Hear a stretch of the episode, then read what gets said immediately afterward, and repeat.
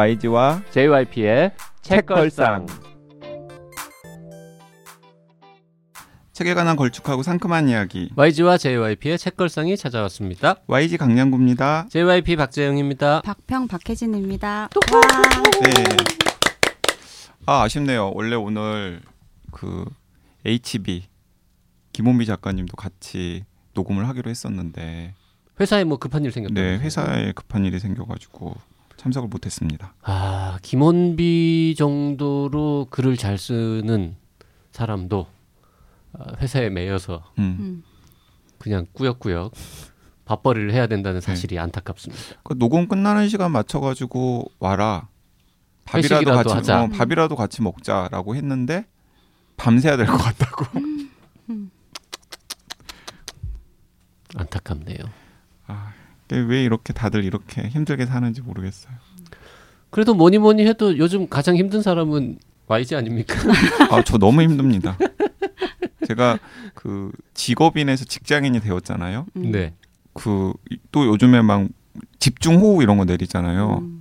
아 집중호우랑 뭐 관련 있습니까? 저는 집중호우가 저희 일상에 이렇게 쑥 들어올 줄 몰랐습니다. 어떻게 들어왔죠? 집중호우가 내리니까 회사에서 저를 호출하더라고요. 재난 방송을 하라고. 음. 오. 그럼 생방송으로 막 진행하셔야 되는 거예요? 네, 그래가지고 생방송 나가서 그 TV 재난 방송 보면은 약간 뻘쭘하게 앉아가지고 앵커가 물어보면은 지금 상황이 어떤지 뭐 이런 걸 답하는 기자 있잖아요.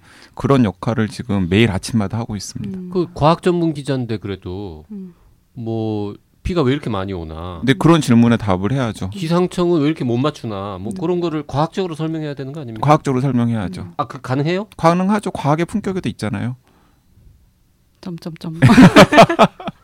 다 잊었죠, 벌써. 네, 과학의 품격에도 그 태풍의 경로라든지 아니면은 여름철 집중 호우를 왜 기상청이 항상 맞추지 못하는지 그런 내용들이 다 있거든요. 음. 근데 이제 그런 걸 스튜디오에서 또 물어보시더라고요. 그럼 또 음. 제가 또 답하죠. 그런데 한 거의 한 6개월 정도 코로나 얘기만 하다가 음. 갑자기 태풍 얘기를 하고 음. 집중호우 이야기를 하고 장마 이야기를 하려니까 음. 약간 머릿속에서 뭔가가 정보들이 꼬이는 거예요.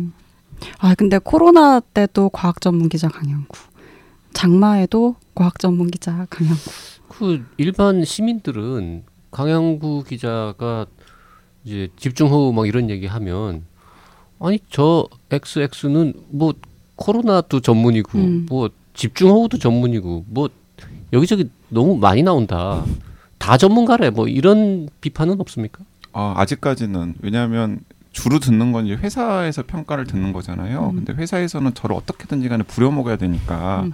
지금까지는 아 quality와 무관하게 일단 quality와 무- 시간을 메꿔 주니까 quality와 무관하게 만능 캐다. 이것저것 어. 시키면 다 나온다. 위기가 있을 때마다. 박평은 오랜만에 보는데 얼굴이 반짝반짝하고 컨디션 좋아 보입니다. 아이, 아 근데 아니 얼굴 반쪽된 것 같아요. 음, 좋지 않아요. 저희 뭐 문학계에도 여러 이슈들이 있고 해서 뭐 이제 여러 아시는 분들은 아시겠지만 뭐 김봉곤 작가 관련해서 그 뭐 오토픽션과 관련된 논쟁들도 있고 아 맞다. 저 음, 걱정했었어요. 네. 그 김봉곤 작가를 좀 높이 평가하는 음, 글을 박평이 기획회의라는 잡지에 기고를 했었거든요. 네. 음, 근데 그 글이 나오자마자 음, 아, 그 문제가 터진 네, 겁니까? 김봉곤 작가를 어, 작품, 둘러싼 음, 여러 가지 네. 이야기들이 터져가지고 아 또 막 이렇게 삿대질하게 좋아하는 사람들이 음, 막 박평까지 싸잡아가지고 음. 뭐라고 음. 할까 봐서 음. 또 팔이 안으로 굽는다고 음. 저는 걱정이 되더라고요. 네, 뭐, 뭐 그렇진 않았는데 그래도 이제 한 작가의 작품을 이제 비평적으로 이제 읽고 해석하고 이런 이제 활동을 했던 사람으로서는 이제 고민을 해야 하는 부분들이 되게 많고, 그렇죠. 네, 그래서 이제 저 그런 생각들 많이 하고 지내고 있어요. 네. 네. 뭐참 이래저래 아, 살기 힘든 네, 시절입니다. 음. 근데 JYP 책 작업은 잘 되고 있습니까? 어, 요즘 뭐 간간히 쓰고 있습니다. 음. 네. 음, 그 박평이 책 내주는 겁니까? 박평이 거절한 것 같은데요. 아니에요. 저번에 거절하지 않았어요. 샘플 온거 보여줬는데 아무 반응이 없어요. 저희 샘플 원고로는 별로 반응하지 않아요. 완성된 원고. 아니 그 단톡방 현장에는 나도 있었는데 어 저나 그 혼비 작가님은 이제 어쨌든 격려와 극찬을 하면서 뭐 우쭈쭈하는 분위기였는데 매몰차게 한마디 안, 하, 안 하더라고요. 아니에요. 제가 정말 아, 해야 나는 돼. 어, 박평의 정말 진짜 그런 프로 의식. 어, 프로 의식. 음. 내뭐 이자하고 친분이 좀 있다고 해서 무조건 글이 좋다고 해줄 수는 없다. 야. 난 평론가다. 어, 전 깜짝 놀랐어요. 음. 이, 이래서 아니요. 진짜 백만 부 편집자구나. 그렇게 수많은 원고를 버렸기 때문에 100만 부를 픽하는 네, 거다. 아니에요. 음. 그렇지 않고 그 제가 막 좋은 얘기를 하려면 제가 왜 못하겠습니까? 할 수 있어요. 하지만 원고를 읽지 않고 일단 얘기를 할 수 없다. 그래서 읽고 말씀을 드려야지라고 하고 있었는데 시간이 지나서 타이밍을 계속 놓치는 바람에 이제 오늘 끝나고 이야기할게요. 그렇지. 막 한참 지난 다음에 갑자기 어, 뜬금없이 그렇잖아요. 좋았어요. 이렇게 네. 말하면 진짜 웃기잖아. 제가 책을 여러 권 작업을 해봤지만 원고를 다 쓰기 전에 누군가에게 샘플 일부를 보여준 적이 단 한 번도 없습니다. 음. 근데 요번에는 우리 책걸상 크루 여러분들한테 음. 세 분이죠. 뭐 그래봐야 박평, 혼비, YG한테 살짝 보여줬어요. 몇 음. 편만. 그랬더니 이제 김원비, 강양구는 괜찮다고 음. 열심히 해봐라. 음. 뭐 요대로 가면은 되겠다. 뭐 이런 얘기를 해줬는데 박평은 그냥 음, 어, 침묵. 전문 용어로 익심. 음, 그거를 하셨죠. 네. 가슴에 묻어두고 있습니다. 아, 저 깜짝 놀랐어요. 야, 사죄합니다. 역, 역시 박평.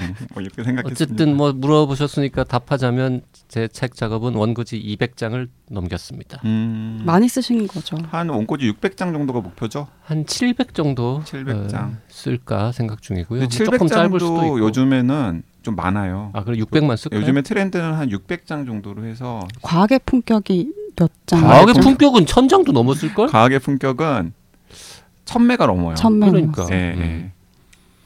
그게 되게 그 알뜰한 책이에요. 음. 1000매가 넘는데 책값도 싸고 그러니까 책도 이렇게 작가 작아 보이고 저 별의별 걸로 만나면 댓글 좀 읽읍시다. 딥다운 W9님 해해 올라왔다 여름 휴가 특집 기다렸어요. 네 분 다 같이 나오는 거 너무 좋아요.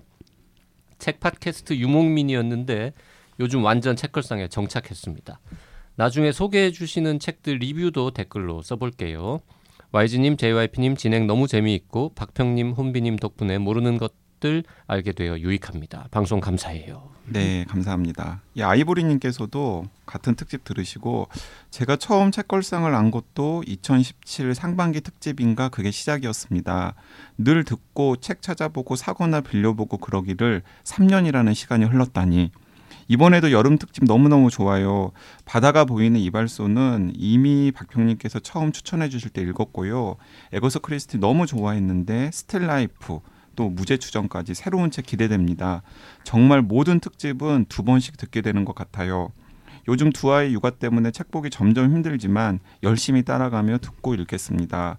슬기로운 독서 생활 도와주시는 JYP님, YG님, 박평님, 혼비님 감사합니다. 네, 그러분요 님도 댓글 주셨는데요. 여름휴가 특집 재밌게 들었어요. 어, 네 분이 다 모이셔서 책 수다 떠는 게 오랜만이라서 너무 좋았고 특히 저는 박평이 예전에 하시던 책 팟캐스트부터 소개해 주신 책으로 많은 도움 받고 있었는데 하도 오래 안 나오시길래 걱정했거든요. 그리고 출판사가 번역책 고르는 과정에 대한 제 질문에 너무 정성스럽고 재밌게 답해 주셔서 감동받고 또 너무 솔직한 박평 때문에 낄낄거리며 들었어요. 저는 휴가책으로 비소설이지만 소설보다 더 흥미진진한 책 더글라스 프레스턴의 원숭이 신의 잃어버린 도시 강추하고 싶어요. 한 400페이지밖에 안 되는데 인디애나 존스랑 political 드라마랑 crime 드라마 또 의학과 환경까지 다루는 아주 박진감 있는 책이고 또 2017년에 나온 비교적 최근 책이에요. 이틀 만에 읽어버, 읽어버릴 만큼 재밌었습니다. 네. 네. 400페이지 밖에 안 된다니요. 어. 400페이지나 되는 거지. 요 책은 무슨 책입니까? 저 잘 모르겠어요, 저도. 아. 저 한번 그런데 그러문요님 추천 때문에 음. 읽어보려고요. 음. 네. 빨간 바나나님 네 분 다 한 자리에 모이신 것도 좋았고 이전 방송 들으며 올해도 여저, 여름 휴가 특집 하려나 기대했는데 네 편이나 해주셔서 또 좋았습니다. 저는 심플 플랜 가마슈 경감 시리즈 세풀베다의 소설 일단 꼽아두었고요. 네 분 덕분에 독서의 스펙트럼이 넓어지고 있어서 늘 감사드립니다. 참 13살의 여름 바다가 보이는 이발소 강추합니다. 저도 바다가 보이는 이발소 읽었잖아요. 아 어떠셨어요? 네. 어, 저는 좀 심심하긴 음. 했는데 그래도 왜 박평이 추천했는지를 알겠더라고요. 요즘 심심한 게 얼마나 중요한 가치인지. 맞아요. 그 바다가 보이는 이발소를 어, 제가 좀 봤어요 최근에 음, 음. 단편집이더만요. 네네. 음, 음. 난 지금까지 장편인 줄 알고 계속 음, 단편집. 그러고 있었는데 그리고 읽다 보니까 첫 번째 작품이 어디서 본 건 거야 이게 음. 나 이거 왜 봤지 어디서 봤지 이러고 이제 고개를 갸웃했는데 어, 나중에 알게 됐습니다. 그 책 전자책 일부를 무료 체험판으로 뿌렸더만요 아. 오래전에 음. 그 내가 인터파크 보셨구나. 비스킷에서 공짜로 그거 받아가지고 읽을 거 없을 때 그걸 본 거죠. 음. 그래서 그 기모노 그 이야기 첫 번째 작품 네. 두번 읽었잖아 결국. 그걸 두번 읽을 뿐이 아닌데. 그러니까. 그래서 그 이제 뒤에 거는 안 읽은 거니까 음. 좀더 읽어볼 생각입니다. 네. 네, 진공상태님께서도 댓글 남기셨는데요. 박평님이 아니었으면 만나지 못했을 많은 책들 그리고 역시나 못 만났을지도 모를 혼비 작가님까지 이래서 다양성이 중요하구나 싶은 생각이 드는 방송이었습니다. JYP님께서 읽는 책의 50% 이상이 소설이 되지 않도록 한다는 이야기도 생각이 나고 최 사장이 나를 불편하게 하거나 내가 읽지 않을 법한 책을 읽어보라고 한 얘기도 생각이 났어요. 뭐든 골고루 균형 있게 가 역시 중요한 거겠죠. 박평님 당당하게 취향 드러내시길. 오늘 방송도 잘 들었습니다. 감사합니다. 네. 보드게임 한판님 댓글도 좀 읽어주시죠. 네. 어, 특집을 네 편 이어서 하는데 지루해지는 게 아니고 입담이 더 살아나서 오늘 정말 재미있었어요. 한마디씩 너무 웃긴 와중에 박평님 책 소개하시고 유쾌함의 기술 있고요. 역시나 YG, JYP 빈말 안 하고 저자에 대해 이러저러 얘기할 때 내내 하시는 건 너무 짠했어요. 에휴, 박평님은 휴가 특집 트라우마 생기실 것 같아요. 그리고 혼비님 안양 FC 언급하셔서 너무 반가웠어요. 안양 팬이거든요. 어, 이번 시즌 직관도 못하고 안타깝다고 하셨습니다. 서울이랑 앙숙인 건 몰랐네요. 진짜 오늘 방송은 댓글부터 시작해서 어, 대단했어요. 고생 많으셨어요. 네, 이렇게 남겨주셨습니다. 네, YG, JYP가 이야기 꾸민 부분 빼고는 크크크 이건 음. 무슨 말이죠? 우리가 뭘 꾸몄죠? 그때 그 백작 부인 사로잡기 그 스토리를 아. 티키타카 하면서 막 만들었었잖아요. 음, 네. 진공상태님 그래서 이런 댓글 주셨군요. 백작 부인 사로잡기 크크크 JYP 너무 좋아요. 책 팟캐스트 진행자 중에 JYP 같은 캐릭터는 진짜 유일무이하지 않을까요? 너무 좋아요. 네, JYP 팬인 마음의 힘님께서 대댓글 다셨는데요. 그죠, JYP 캐붕이 없는 한 책걸상은 지속될 것 같죠. 캐붕이 캐릭- 뭐죠? 캐릭터 붕괴. 캐붕, 캐붕. 아, 요, 요런 것도 쓰는 말입니까 요즘? 맞죠, 캐릭터 붕괴. 네, 그런 그 JYP 캐릭터가 이제 어그러지지 않는 한은 책걸상 음. 지속될 것 같다라는 이야기입니다. 음. 이런 것도 보- 번역을 해줘야 됩니까? 난 요즘 부캐 이런 말 정도까지는 네, 따라갔는데 캐붕은 네. 또 처음 듣네요. 저만 그런지는 모르지만 어지간한 책 어지간한 책 팟캐스트는 듣다가 더 안 들었거든요. 책걸상만 유일하게 키득키득대면서 듣고 있는 것은 JYP 캐릭터의 소탈함 때문이죠. 책 좀 읽냐 하는 분들 사이에서 도저히 찾을래야 찾을 수가 없는 그런 솔직함. 게다가 유머까지. 제가 요즘 공부하고 시험 쳐야 하는데 진짜 하기 싫어서 독서놀이, 댓글놀이에 빠져 있습니다. 제 댓글 많이 보여도 그러려니 하세요. 크크크. 네. 저를 보고 소탈하다고 하는 분도 계시군요. 네. 그냥 무식한 거고 무식한 거를 별로 부끄러워하지 않는 거 그냥 그런 뻔뻔한 건데 네. 하나만 더 할게요 세바국님 혼비님 일본 진출 축하드려요 대박 나셔도 책걸상은 잊지 말아 주세요 네, 오늘 혼비님 원래 출연 예정돼 있어서 음. 그 데- 가져왔는데 음. 일본 진출이라는 게그 일본 출판사에서 책이 술? 나와서 아니요, 아니요 우아곡해한 축구. 우아곡해한 아 네네네 네. 나왔군요 이미 나왔어요. 음, 네네 자 오늘 소개할 책 아 이것도 정말 많은 분들의 밤잠을 설치게 할 작품이죠. 네, 맞습니다. 그러니까 몇 차례 언급을 했었는데 어, 댓글로도 몇 차례 언급이 되었었고요. 또 이 책걸상 크루들이 방송 끝나고 저녁을 먹거나 혹은 간단히 맥주 한잔 하면서 요즘에 읽을 법한 재미있는 읽을 만한 재미있는 책 이야기를 할 때도 서로 서로 권했었던 책인데 어 그냥 문득 생각나서 아 이거 여름 가기 전에 한번 방송하자 라고 가지고 왔습니다. 피에르 르메트르의 실업자 네, 오늘의 책입니다. 네 실업자 저희가 그러면 르메트르 책을 이번에 세 번째 하는 건가요? 오르부아르, 사흘 아니죠. 그리고 사흘 한인생? 그리고 한 인생, 오르부아르 그리고 아 화재- 화재의 색. 네. 네, 네 번째. 네 번째입니다. 우리가 저 르노츠. 르, 르, 음. 르노츠 아닙니까? 네. 르메트르 노벨상, 노벨상 추진위. 추진위. 네. 르노츠이기 때문에. 네 명인데 오늘 이제 한 명 빠진 거죠. 음. 네. 피에르 르메트르의 작품 중에서는 어 이게 그러니까 피에르 르메트르가 뭐라 그럴까요? 좀 대중 소설 이런 거를 주로 쓰시다가 음. 나도 이제 정통파 소설을 쓰겠다라고 어, 선언하신 다음에 그 큰거 3부작, 대작 3부작 중에 지금 1, 2부 나왔고 3부는 아직 안 네. 나왔고 그 중간에 소품으로 하나 끼워 넣은 게 사흘 그리고 한 인생. 맞습니다. 음. 근데 지금 오늘 소개하는 그 실업자라는 책은 한참 스릴러 전에. 아, 그렇죠. 전에 네. 한참 스릴러 작가로 막 떠오르고 있을 때 그, 이미 떠올랐을 때. 아, 이미 또 음, 올랐을 때. 잘 나갈 때. 예, 이미 잘 나갔을 때 이 실업자라고 하는 소설을 펴냈죠. 자, 실업자. 아, 제목만 들으면은 뭐 이게 도대체 무슨 내용일까? 음. 네. 가늠이 잘 안 가는데 그래서 책이 잘 안 팔리는 것 같습니다. 음, 맞아요. 그리고 실업자라는 제목 자체가 들춰보기 싫잖아요. 음. 그러게요. 좀 그런 느낌이 있잖아요. 이게 원제도 그냥 실업자입니까? 그러면 어, 원제는 실업자는 아니었던 것 같아요. 원제는 뭐예요? 실업자 위에 까드레스 누아르라고 적혀 있어요. 그 냥 영어식으로 그냥 대충 읽은 거죠? 맞아요. 야. 아 최선을 다해서 읽었는데 불어 불어잖아? 불어. 네. 네. 아니 불어 좀 알잖아요. 그러면. 네, 몰라요, 네. 몰라요. 네. 프랑스에서 한 달 살았잖아. 봉주, 봉수아, 네. 꼬망달래포 이런 거 알죠? 게스크세 뭐. 까들 지금 찾아봤는데요. 음. 그 간부들, 간부 이런 뜻이네요. 누아르는 뭐 그냥 누아르, 음. 검정이란 뜻이고. 아 소설에 네.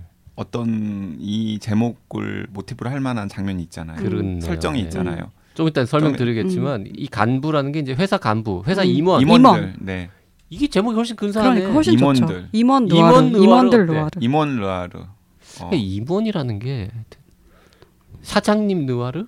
아니면 임원 죽이기. 아니면 사장 사장 죽이기. 뭐 이런 거면 오히려 제목이 더 음. 낫지 않았을까. 근데 그거 너무 좋은 제목인 것 같아요. 음. 음. 하여튼 그- 왜냐하면 임원들이나 사장들은 싫어하는 사람이 많잖아요. 너무 많죠. 음. 죽이고 싶은 사람 음, 음. 많잖아. 음. 제목을 잘못 지었네. 그러니까 실업자는 너무 그 어떤 호기심을 촉발시키기에는 네. 너무 절망적인. 하여튼 그래서 음. 한국에서 이 르메트르 책 중에서도 별로 안 팔린 잘 음. 안된 책인 것 같고 음. 이번에 이제 이 책을 YG나 박평은 예전에 읽었던 책인데 음. JYP만 안 읽어가지고 새로 좀 구하려고 하는데 팔아야 구하죠. 안 파나요? 거의 구할 수가 없습니다. 음. 음. 인터넷 주문도 겨우 뭐 일부에서 될까 말까 뭐 이런 수준이라서 종이책이 품절 상태는 아닐 것 같은데. 거의 품절인 것 그래요? 그래서 구하기 아. 어렵다 제가 찡얼찡얼 했더니 YG가 전자책으로 전자책이 봐라. 있습니다. 음. 저도 전자책으로 봤거든요. 음. 그래서 이제 전자책으로 봤죠. 음. 아, 이 아깝습니다. 제목을 좀 근사하게 지었으면 훨씬 잘 될 수 있었던 책인데. 그런데 이상해요. 왜냐하면은 이 실업자가 최근에 드라마로 만들어진 것도 알고 계시죠? 음, 저 모릅니다. 몰랐습니다. 그 넷플릭스 드라마로 지금 나와서 어, 이미 나와 있어요. 네 이미 나와 있습니다. 제목이 뭘로 시즌 원이 나왔어요? 시즌 1이 이걸로 시즌을 여러 개 만든다고? 드라마처럼. 네 신은 나에게 직장을 주어야 했다. 아. 음. 네. 그런 비슷한 문장이 여기 표지에 책에 바로 적혀 있어요. 나오- 네, 아, 네, 그래요? 네. 아, 표지에 나오는 말입니까? 네. 어디선가 본것 아마 같더라니. 본문에 있는 말을 표지에 이제 발췌를 음. 해서 네, 그 넷플릭스 오리지널 신작 프랑스 드라마고요. 이제 음. 프랑스 배우들이 어, 피에르 르메트르의 실업자를 원작으로 해서 이 드라마를 진행을 하고 있는데 저는 방송 전에 시즌 1의 첫 편을 좀 보다가 그냥 왔어요. 음. 보다가 그 쭉 볼 생각인데 아무래도 그 책의 설정을 많이 가지고 온 것 같긴 하더라고요. 자, 설정 얘기부터 해보죠. 어, 주인공이 한 50대 중반 정도 된 57세. 57 57세, 네. 57세 남자입니다. 알랭. 알랭. 네, 알랭이라는 57세 남성이고요. 그 57세의 남성 알랭은 4년간 실업자예요. 음. 그 전엔 뭘 했습니까? 어, 그 전에는 상당히 괜찮은 기업의 중간 관리자로 일을 했었는데 음. 57살에서 4년이니까 그 53세 정도 되었을 때 나이가 너무 많다라는 이유로 우리나라식으로 따지면 명퇴를 당하죠. 음흠. 정리해고를 당합니다. 음. 정리해고를 당했는데 그 정리해고 당하고 나서 처음에는 아마도 이렇게 생각을 했을 것 같아요. 금방 또 번듯한 직장을 다시 찾을 수 있겠지라고 음. 생각을 했었는데 어, 막상 나와 보니까 이제 더 이상 직장에서 본인을 채용하는 그럴듯한 번듯한 직장이 없는 거죠. 음. 그래서 아르바이트나 혹은 임시직 같은 것들을 4년간 전전하면서 계속 계속 계속해서 삶의 수준이 떨어지고 거의 나락의 상태로 이른 때부터 이 소설이 시작이 됩니다. 네. 그 아내는 그 와이프는 멀쩡한 회사에 니콜, 음, 네, 니콜. 학교든가요? 학교, 네, 학교 교사입니다. 교사로, 예. 어, 일하고 있고 딸이 둘이 있는데 음. 뭐큰 딸도 뭐 그냥 회사 다니고 결혼도 했고 네, 뭐 작은 딸도 둘째 네, 딸은 둘째 딸은 변호사. 변호사. 변호사. 로 뭐 나름 다 잘 나가고 있는데 뭔가 예. 그 중산층 하면 떠올릴 수 있는 그런, 그런 평범한 가정. 이미지였는데 근데 문제는 뭐냐면은 뭐 그 딸네 가족들이 엄마 아빠를 지원하거나 이런 건 우리나라에서나 생각해 볼 수 있는 일이지 프랑스에서는 그냥 어쨌든 음. 그냥 각자의 삶을 각자가 사는 거잖아요. 음. 그래서 알랭이 이제 호구지책으로 집에 계속 놀 수는 없으니까 음, 그리고 집에 놀 수 없는 중요한 이유가 있습니다. 왜냐하면 그 한 명은 교사고 한 명은 어쨌든 번듯한 직장의 정규직이었기 때문에 굉장히 무리를 해서 음. 집을 샀죠. 집을 샀는 집을 샀고 대출금을 다달이 갚아야 되는데 센 모기지를 빌려가지고 음. 집을 산 거죠. 그런데 어 이제 대출금을 갚을 방도가 없어져 버린 거예요. 음. 회사에서 월급을 받지를 못하니까. 하여튼 그래서 여러 가지 일을 하던 중에 지금 소설 도입부에서 이 알랭이 하고 있는 일은 무슨 의약품 배송 음. 회사 이런 데 네. 가가지고 뭐 일종의 뭐 택배 상자, 택배 상자. 포장 뭐 분류 이런 거 하는 것 같습니다. 네. 그런 거를 이제 하는데 새벽에 해요. 뭐 새벽 4시, 5시에 출근해가지고 몇 시간 동안 일을 하는데 뭐 그 과정에서 이제 음, 터키 출신의 십장 음. 네, 관리자. 관리자, 음. 중간 관리자, 네. 관리자하고 어, 트러블이 생기죠. 네, 그 저는 반신반의하면서 책을 딱 펼쳤었거든요. 그런데 첫 부분을 보자마자 야 이건 내 취향이다라고 딱 생각을 했잖아요. 어, 느 부분에서? 그 아예 그냥 처음에 그 제가 첫 부분을 읽어드릴게요. 나는 한 번도 난폭했던 적이 없는 사람이다. 기억하는 한 누군가를 죽이고 싶다고 생각해 본 적은 한 번도 없다. 물론 가끔씩 화를 내는 때는 있지만 정말로 남을 해치고 싶다는 파괴해 버리고 싶다는 뜻은 품어본 적이 없다. 그러니 지금 나는 스스로 놀라지 않을 수 없다. 폭력이란 알코올이나 섹스와도 같아서 갑작스러운 현상이 아니라 점진적인 과정이다. 어느 순간 자신도 모르게 이런 모습이 나타난다는 건 간단히 말해서 내가 그런 사람이 되었기 때문에 그것이 터져야 할 때가 마침내 왔기 때문이다. 내가 화가 났다는 건 알고 있었지만 그것이 이처럼 섬뜩한 분노로 변하리라고는 전혀 생각지 못했다. 두려운 것은 바로 이 점이다. 지금 이 분노의 대상은 메메트이다. 메메트 펠리반. 그는 터키인이다. 프랑스에 온 지 10년이 넘었지만 사용하는 어휘는 10살 먹은 아이보다도 못하다. 그러니까 자기를 괴롭히는 팀장을 죽여버리고 싶을 음. 정도로. 음, 음. 그리고 결국에는 폭력을 휘두르잖아요. 좀 더 일찍을 해요. 우리 좀 되게 근데 굉장히 그 강렬하지 않았습니까? 강렬한 시작이었습니다. 네. 네. 그 터키 십장이 이 주인공의 엉덩이를 발로 찹니다. 일을 제대로 못한다고. 음. 그래서 열받아서 들이받죠. 들이받죠. 음. 정말 들- 물리적으로 들이받습니다. 이마로 이제 헤딩 음. 기밀의 박치 아 기밀 모르시나? 기밀? 네, 프로레슬러 있습니다. 기밀. 네. 기밀 박치기처럼 빡 하고 받아가지고 이 이제 코가 부러지죠. 음. 네. 네. 그래서 회사에서는 잘리고 심지어는 그 터키 팀장이 음. 이제 개인 소송까지 음, 네. 걸겠다고 엄포를 놓은 상황이어서 더 막 좀 나락으로 이제 빠져들고 있는 상황에서 시작을 하는 거죠. 지금 이제 어려운 상황인 거죠. 그렇죠. 어디서 뭐 걸려 추천서 있고. 같은 것도 음. 받지도 못하고 음흠. 그리고 전 직장에서 그런 불미스러운 일로 퇴사를 했다라는 사실도 확인이 되기 때문에 음. 그나마 변변치 않았는데 그 직장마저도 구할 수 없는 상황에 처해진 거죠. 음. 그래서 이제 새로운 직장을 구해 보려고 여러 가지 예, 노력을 하던 차에 그 대목 전에 음. 또또 그 인상적인 구절 하나 또 아, 또. 읽으세요. 네. 네.